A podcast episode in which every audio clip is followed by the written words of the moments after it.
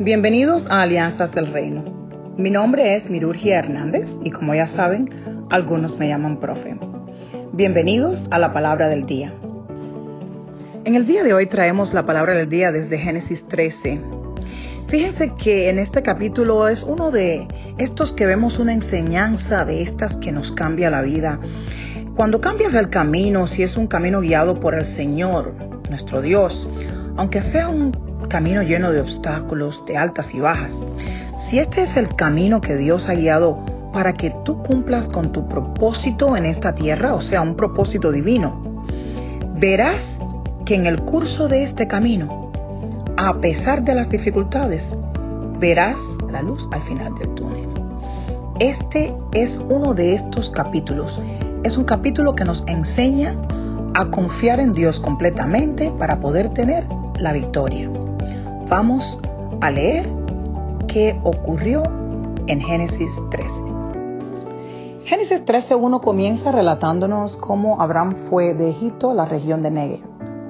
Te preguntarás por qué Negev es relevante.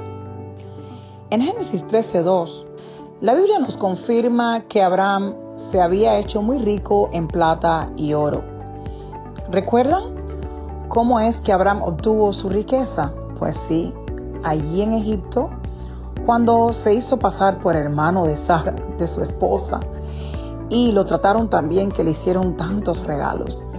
Y bueno, ya sabemos que por esa mentira, por ese engaño, el faraón y su familia fueron castigados con una plaga. Y Abraham fue echado, le dijeron que saliera de ese lugar. Y pues, con todo lo que le habían regalado. Sí, en Génesis 13:3 dice entonces que Abraham regresó por etapas. Importante subrayar el hecho de que regresó por etapas al lugar donde había acampado al principio. Y en Génesis 13:4 nos menciona el, este capítulo de nuestra querida Biblia que allí había un altar que ya él había erigido en o sea, en el momento en que salió al principio, antes de ir para Egipto, y allí en este momento al regresar invocó y adoró al Señor. Vamos a ver, ¿qué tiene que ver esto con lo que nos sucede hoy en día? Pues les digo, ¿qué representa cada lugar y por qué se menciona? ¿Recuerdan que en Génesis 13:13 se menciona que Abraham regresó por etapas? Pues vamos a ver estas etapas, cuáles podrían ser de acuerdo con lo que nos relata eh, la Biblia en Génesis 13 del 1 al 4. Bueno, primero que todo sale Abraham de Egipto, donde está la provisión y la abundancia. Se dirige en esta segunda etapa hacia Negev, que es donde hay un desierto, y por deducción podemos decir que sequía. Continuamente va entre Betel y Ai, donde había erigido un altar al Señor y allí se encuentra con la familiaridad de saber que allí está el Señor y la adoración. Bueno, a veces nos salimos del curso que teníamos planificado o del curso en el que íbamos e íbamos bien. De hecho, muchas veces nos salimos porque nos hacemos ricos, famosos, nos va un poco mejor y nos, nos desenfocamos. En este tipo de circunstancias, por lo general experimentamos muchas dificultades. Debido al hecho de la falta de conexión con Dios, no quiere decir que cuando estamos con Dios no vamos a experimentar eh, problemas, dificultades, vicisitudes u obstáculos, sino que cuando estamos conectados con Dios siempre tenemos esa seguridad. Es la seguridad que te hace saber que vas a estar protegido y que vas a estar bien. Y esto lo vemos aquí cuando Abraham regresa, que invoca el nombre del Señor y adora. Ven que Abraham naturalmente invocaba el nombre del Señor. No vemos que Dios se lo exigía cuando se comunicaba con él. Recuerden que Dios apareció ante Abraham varias veces. Abraham por voluntad propia adoraba a Dios. Y esto es lo que debemos hacer nosotros. Continuamos hablando de las etapas de la vida. Ya mencionamos la etapa en la que tuvimos abundancia y riqueza, pasamos por la etapa en la que hubo sequía y en medio de la etapa donde hubo sequía, regresamos al principio, a ese principio donde habíamos adorado a Dios y habíamos erigido un altar. Este altar de que les hablo es este espacio donde están solo tú y Dios y nadie más. ¿Qué etapa viene después? ¿Se la imagina? Pues sí, es la etapa en la que Dios te separa de quien no tiene que estar a tu alrededor. Muchas veces tenemos fricciones con personas que ni siquiera están causadas por situaciones entre tú y la persona. A veces estas situaciones están causadas por terceros. Veamos qué ocurrió en Génesis 13. Lot iba acompañando a Abraham, quien también tenía su propia riqueza. Y en esta región ya no daba abasto el espacio, porque tenían demasiado los dos para estar juntos en el mismo lugar. Esto ocurrió en Génesis 13, 5 y 6. Penosamente comenzaron a tener fricciones los pastores de Abraham con los pastores de Lot. ¿Qué ocurrió después? Abraham, como hombre sensato, le dice a Lot que son familia, que, ellos no tenían que pelear, que entonces mejor se separaban, porque cada cual ya tenía suficiente para vivir cómodamente. Y le da a Abraham a escoger a Lot qué región deseaba para sí.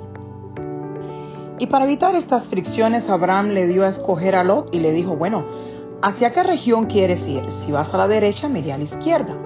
Pues Lot observó el valle del Jordán hasta Zoar y vio que era como el jardín del Señor. Escuchen esto, porque el jardín del Señor hace referencia al jardín del Edén o al huerto del Edén.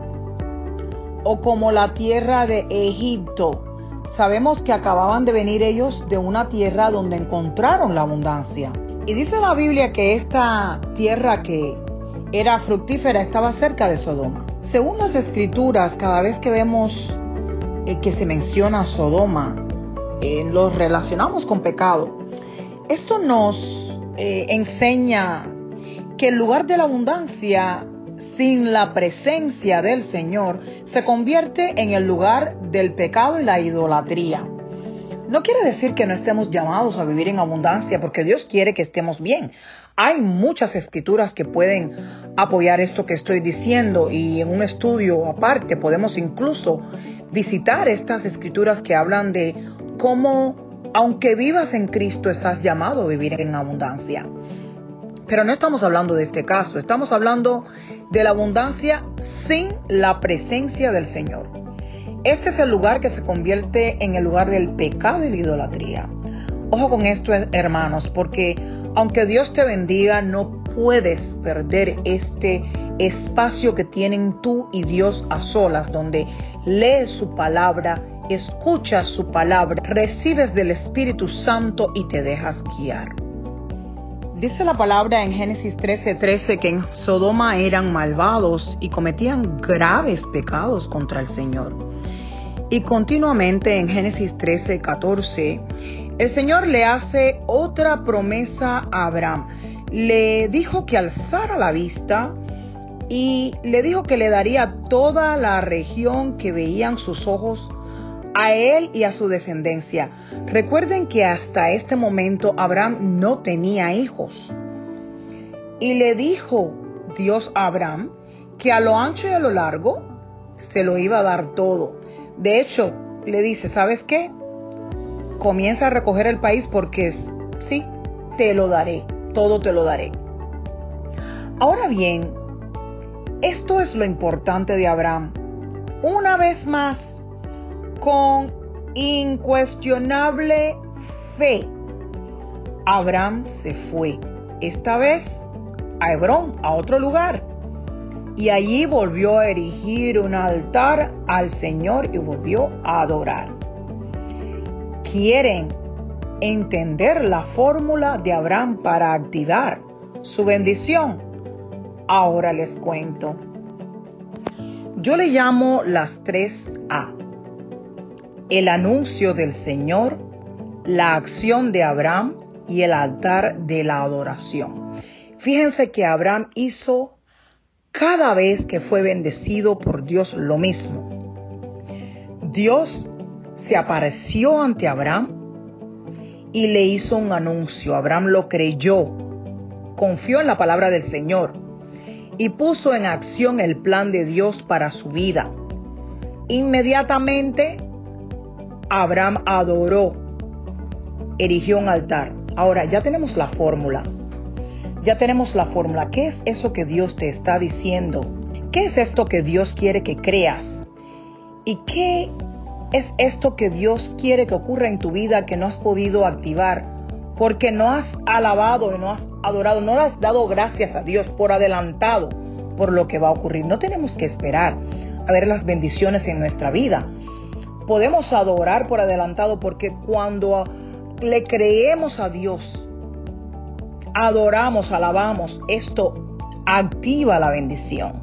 Tenemos la fórmula en Génesis 13 y es la misma fórmula en Génesis 12. Vemos a Dios siempre en las escrituras haciendo una promesa sin explicar los detalles de cómo esa persona va a llegar al punto en que va a recibir esa bendición. Eso ocurrió con cada uno de los íconos de las escrituras. Ocurrió con Abraham, sí, ocurrió también con Moisés, ocurrió también con José, ocurrió con tantas personas que la Biblia ha utilizado para relatarnos las historias que Dios quiere que queden en nuestros corazones para que sepamos que Dios es un Dios vivo, es un Dios real, es un Dios que cumple cada promesa que nos da. En el día de hoy quisiera instarte a que actives tu bendición que a pesar de que pases por las diferentes etapas de la vida en las que puedes tener abundancia, sequía y tal vez en la que tengas que depender completamente de la adoración para poder sujetarte de la mano del Señor y seguir adelante en momentos difíciles. Quiero motivarte para que actives tu bendición haciendo uso de las tres A. Busca en tu corazón, el Espíritu Santo te ha dicho algo que Dios quiere hacer contigo a través de ti o en tu vida. Esto que Dios te ha revelado por medio de una profecía, un sueño, un pensamiento, que es algo muy bueno, Dios lo quiere para ti, Dios puede dártelo. Pero primero que todo ya tienes que tomar acción, tienes que comenzar a dar pasos para ponerte en posición. Recuerda que el éxito no es más que el resultado de la preparación combinada con la oportunidad. Por tanto, debes accionar, no solo accionar. Accionar no es solo dar los primeros pasos para ponerte en posición de recibir la bendición, sino accionar también es adorar. Levanta este altar. No tiene que ser necesariamente un altar físico. Puede ser un altar espiritual en el que tú y Dios, solo ustedes dos, están en comunicación total en un momento especial y único. Porque hay momentos en la vida en los que te tienes que separar de aquellas personas a quien tanto quieres para evitar fricciones o simplemente porque llega el punto en el que tienes que ir hacia otro nivel y no todos los que quieres pueden ir contigo, no todos están preparados para ese segundo paso. Hay momentos en los que vas a tener que dar ese paso para escalar ese próximo peldaño tú solo. Ese escalón lo vas a tener que subir tú solo o tú sola. Y por eso en algunos momentos vas a tener que pasar por estas etapas de la vida para después recibir una vez más la promesa de Dios. Recuerda que cuando Dios te hace una promesa te está anunciando lo que tiene preparado para ti y solo lo podrás activar accionando y adorando. Dios te bendiga en el día de hoy Dios permita que puedas identificar esta promesa que Dios te, te está haciendo como un anuncio de lo que va a ocurrir del próximo nivel. Dios permita que acciones, que te reactives, que te levantes y que también adores desde el momento en que recibas la promesa por todo el camino y hasta que la recibas y aún después que continúes adorando y alabando a tu Dios. Alaba a tu Dios, confía en Él y nunca dejes de leer su palabra. Esta ha sido la palabra del día desde Génesis 13. Mi nombre es Mirurgi Hernández y como ya saben algunos me llaman profe. Nos puedes encontrar en Facebook en la página de Bahamas Faith Ministries International en español. En nuestra página de Facebook puedes enviarnos mensajes o también puedes escribirnos por correo. El correo es alianzasdelreino@gmail.com. Si estás listo para adorar con nosotros, te esperamos en los Ministerios de la Fe de Bahamas, donde tendrás interpretación simultánea al idioma español para que puedas disfrutar de la experiencia maravillosa de adorar juntos en varios idiomas, porque Dios es un Dios de una sola lengua. Que tengas un día lleno de bendiciones y que camines sujetado de la mano de Dios.